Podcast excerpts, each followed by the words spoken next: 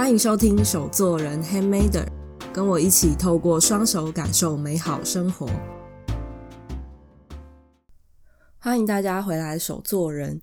今天这一集应该真的是干货满满。为什么这样说呢？因为我想跟大家分享，手作真的能赚钱吗？我相信这应该也是很多手作人心里面的疑问。有时候会忍不住想说：天哪，我这样子真的可以活下去吗？但还是没有办法放弃心里面这个理想，所以今天就想要来跟大家分享，手作真的可以赚钱吗？要赚钱，当然就要有等值的商品交换。我把手作可以贩售的商品大致上分成两种，一种是贩售课程，就是我们所谓的开课；另外一种就是直接的贩售商品。我经营了一家手作教室，刚好我也有一个个人品牌，所以在这两方面来说，我其实都有蛮多心得可以跟大家分享的。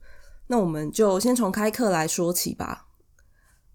开课当然最重要就是要有场地。其实我曾经在一些很奇妙的地方上过课，那时候是当学生，比如说我有在摩斯汉堡学过袜子娃娃，我也在麦当劳上过课。我也有听说过有些老师他们有在 Seven Eleven 的休息区上过课，所以其实只要有桌椅，然后你的设备不太麻烦的话，哪里都可以上课。只是在这些地方开课的话，当然上课品质就没有那么的好。比如说像在麦当劳，可能不时就有其他的叔叔伯伯 阿姨会来问你说：“哎，阿姨你冲下啊，你们在做什么？”所以我个人还是比较倾向在一个呃比较封闭一点，然后比较专门的空间。那像有的咖啡店也是可以开课的，只是如果在咖啡店开课的话呢，我觉得比较注意的反而是灯光，因为以咖啡店来说，他们可能会需要一个灯光美、气氛佳的地方。但是对于有一些手作，会比较需要把你要做的东西看清楚，那在咖啡店就会比较辛苦一点。好，以上是场地。那呃，我把开课啊大致上分成两种，一种呢就是你自己。想要开设课程，另外一种是客户来找你开课。我们先从自己开课来说好了。自己开课，当然最简单的就是你成立自己的工作室。那如果你有自己的工作室的话，其实开课也可以分成蛮多种的。一种是固定的时间开课，就是你会先告诉学生说：“诶，我什么时候开设什么课程，然后需要先收费。”另外有一种上课的形式呢，是随到随上。就是比如说，你一整天都会待在教室里面，然后学生来，他想要做什么就做什么，所以可能同时有五六个学生，但是大家是做不同品项，这其实也是一个方法。只是呃，我比较不喜欢上这样子的课，除了就是你不太知道到底会不会有学生来之外，我觉得在教学上来说也会是有一点点难度，因为每个人的授课进度不一样，所以常常会花很多时间在。等待老师，不过也有蛮多人会喜欢这样子的方式，因为时间上来说很自由，我随时想要去做，刚好现在有个空档，都可以到手作教室去。所以以上呢，这两种方法是在自己工作室开课。那如果你没有工作室呢，就会需要外出开课啦。呃，外出开课基本上大致上以收费来说，可以分成两种。一种是固定的场地费，也就是说，不管你这堂课开多少钱，呃，我们就是以人头算，每堂课程要付给教室的场地费是固定的。那另外一种呢，是用抽成来算，也就是说，你的课程总金额有多少趴要付给教室。那呃，我目前听到可能大概有大概二到五成都有。不过，这种收费方式对于高单价的课程来说，可能会比较吃力一点。因为，比如说像是皮革课，它可能本身的材料成本都很就很高，那课程的价格也会比较高一点。如果场地用抽成的话，那对于老师来讲其实是蛮伤的哦。而目前呢，还有一种就是你其实可以自己是租场地，像是小树屋这一种，它可能就是三个小时一千块，那你再去用你的学生人数去平均，这也是一个方式。不过就是这种场地，通常当场不会有一个负责人，他就是给你呃门的密码，你就自己进去。那如果场地临时出了什么问题，蛮有可能会找不到人处理，垃圾也都是要自己带走。不过好处就是，通常他都会在交通很方便的地方，所以对学生来说，就可能下了班就可以过来。好，以上呢是第一种，就是你自己开课。接下来呢，来讲讲，就是如果有人要找你开课的话，这其实比较算是接案子。接下来说，也可以分成两种，一种像是公司的服委会，或是学校，然后或是有一些育成中心，他们想要开设一些课程。通常这种课程的人数会比较多，可能一次就是要二十到三十。所以当你接到这种案子的时候，你也需要去评估：第一，你有办法一次教这么多学生吗？像是材料分配或是工具借用，可能一次要 handle 这么多人，跟你在呃小班制的上课是很不同的。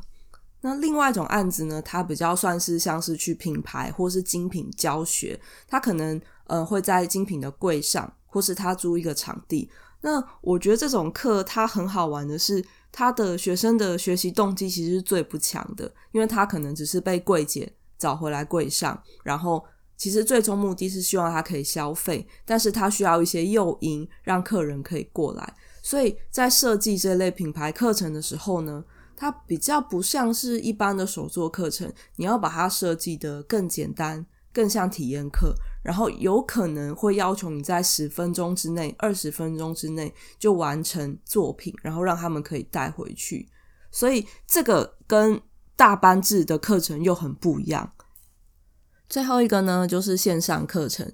线上课程，尤其在去年这一年疫情爆发以来，就是它算是蛮夯的一种上上课方式。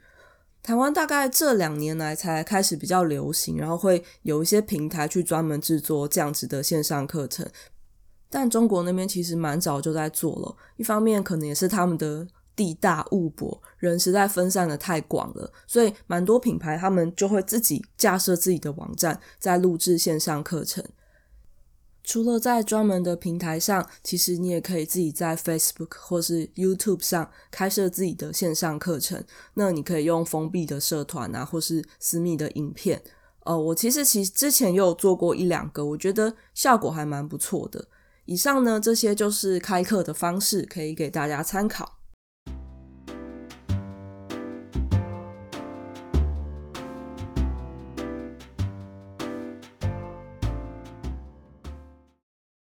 第二个部分呢，我们来聊聊商品贩售。因为并不是每一个手作都适合拿来开设课程，所以最直接的方式呢，当然就是贩售商品。贩售商品呢，又可以以两个方式来说。第一个就是在实体，就是所谓的线下贩售；第二个呢，是在网络上贩售。我们先讲实体哦。实体的话呢，最单纯、最直接，当然就是自己开一家店喽。但这件事情呢，其实门槛真的是蛮高的，因为光是房租就是一件很可怕的事情。尤其如果店面通常又在一楼，你又在台北市的话，那你可能每个月赚来的钱都直接给房东就好了。那第二种呢，就是呃设柜、设专柜，看比如说在百货里面或是在成品。那你设柜来说呢，基本上呃它的收费方式就是可能会分成包底跟抽成。包底就是你。一个月最少要给他一个固定的数字，比如说你最少要给他十万，那不管你这个月赚了多少，你就是要付给他十万。那第二种呢是抽成，抽成就是不管你卖出什么商品，它会有固定，比如说你就是抽抽三十趴，就是要给他三十趴。那当然啊，就是呃百货业者他们也不是省油的灯，所以通常都是包底或是抽成，选一个高的去做。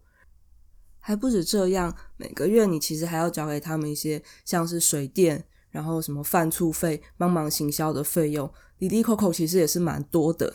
那专柜除了要付钱给业者之外，还有一个我觉得比较大的支出就是人事评估，除非你可以。全部都自己一个人顾，但是也真的是蛮累的。就是可能比如说像百货，他们六日也是不休息的，所以再怎么样来说，通常维持一个专柜的营运，至少要有一个正职跟一个兼职。如果当然可以有更多就更好。所以我觉得不管是自己开店或是设专柜，都是蛮有难度的。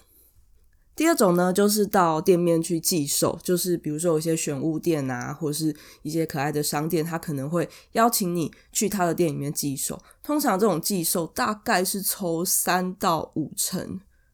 讲到这边，就是说一个题外话，所以其实定价真的蛮重要的。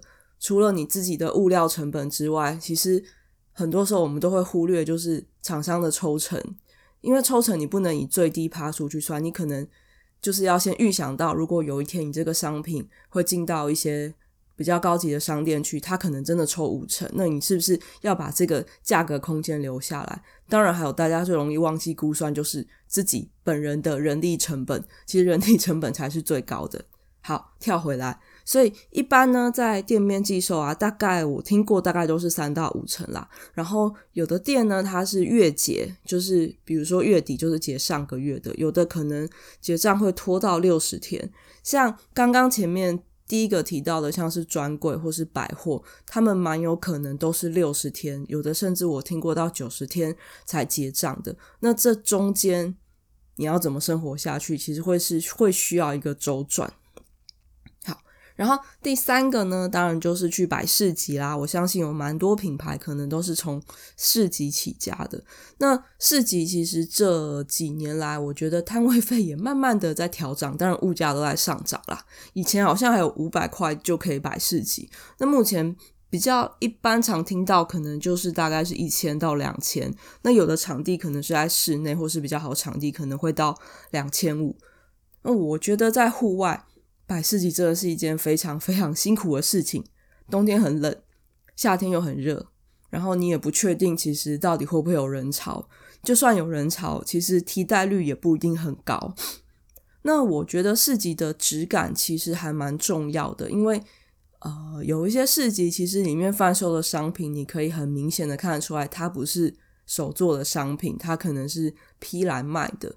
那我觉得要选择一个好的市集，才可以提升你本身品牌的价值。那再来呢，是最近啊，其实有一些市集他们会去跟百货业者承租一些摊位，就是有点算是联合，但它是一个固定的市集，所以它可能承租下来之后，你们就是有十摊或是二十摊，可以共同去负责这个呃摊位的营运。这样有一点点算是在百货里面设柜啊，但是门槛又没有那么高。那这种又分成说，你需要去值班或是不需要。有可能就是二十个品牌，你们大家就是这三个月里面每个人就是选五天去值班。那一种不用的话，那这种不用就是可能抽成会更高一点。只是说这种值班的话，呃，我觉得比较困难的是你不一定了解其他人的商品，同理来说，别人也不一定会了解你的商品。所以其实，在商品贩售介绍的时候，可能有的时候就是我觉得会有一些落差。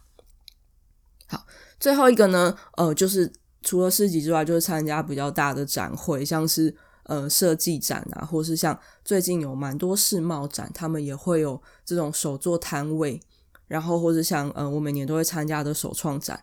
那以参展来说的话，它的摊位费跟市集来讲，相对之下当然是高蛮多。比如说像世贸展，很有可能四天就是两万到三万。只是参加这种展会，其实比较多应该是你想要做 to B，就是直接 for 厂商的生意，而比较不是零售这样子。好，再来呢是在网络贩售。网络贩售呢，呃，其实跟刚刚那第一个有点像，就是你当然可以自己架一个网站嘛，就是你当然也可以自己开一家店。那只是你自己架一个网站，我觉得比较困难是你要怎么导流，怎么样？让别人发现有这个网站，那当然你可以买关键字或是设 SEO 之类的，只是说这当然也都是成本。然后再来是，如果你的网站要可以贩售，那你后面是不是要串金流呢？这又是另外一个庞大的事情。那当然也有一些就是呃，已经是等于是你可以在上面开设网络商店，比较直觉性就可以开好的，像 Shopline 之类的。最简单，最简单，就直接在 Facebook 或是 IG 上贩售。有客人喜欢你的商品，汇钱给你，直接寄给他们，这当然是最容易的方式。然后第二种呢，呃，比较算是在网站上寄售，比如说像是 Momo、PC Home 或是博客来这一种，他可能会喜欢你的商品，他希望你可以在他们那边上架。但是上架呢，又可以分成两种，一种就是统仓出货，就是说你要把你的商品全部寄到 Momo。寄到那边，那有客人买，他们会直接帮你出货。那好处当然就是你不用自己出货嘛。那想当然他，的抽成当然就会比较高。而且统仓其实会有点麻烦，是像我们之前就有吃过 某家厂商的亏，因为厂商的后台其实不一定好用。然后你每一个商品，他们方便管理的话，你可能都还要上八扣，这就是真的是很庞大的作业。那当然，你也是可以在他们网站上买，你自己单独出货，那它的抽成相对来讲就会比较低一点。我觉得进给统仓的麻烦是会有库存的问题，因为以平常来说，他们当然不希望这些商品会有缺货，所以他可能每个品相会跟你交很多。那如果你的商品是放的不会坏的，当然是没有问题。比如说像我之前贩售的商品，它其实会有一些期限的问题，有的时候其实退回来东西就不能用了，所以我觉得这也是要评估的。然后第三个呢，就是这样在拍卖网站啊，像是虾皮啊，或是露天啊，那这应该也是很直觉式的。虾皮呢，它有分，就是虾皮拍卖跟虾皮商城，这有点不太一样。商城其实会比较像刚刚讲的，像是某某或是 PC Home 这样子，只是说商城也是你要自己出货。那除了这样子的拍卖网站之外，呃，我们手作人应该都知道了，就是比较有质感的网站，像是 Pinkoi 或是 Klima。那我自己是觉得，你选择在哪边贩售你的商品，其实也呈现了你这个品牌的质感。所以有的时候虾皮有免运当然是很好啦，就是可以利用它那个免运这样子。只是说，如果你想要呈现的质感是比较文创，那我建议其实当然还是可以在 Pinkoi 或是 Klima 贩售这样子。以上啊，大概就是我整理出来的一些心得。那希望可以对你有帮助，也希望呢，我们可以一起在手作这条路上呢，一起走下去，长长久久。那如果你有任何的问题呢，都欢迎可以留言给我。然后如果有想听的主题或是特别有问题的，也都欢迎可以跟我讨论。那我们下集见喽。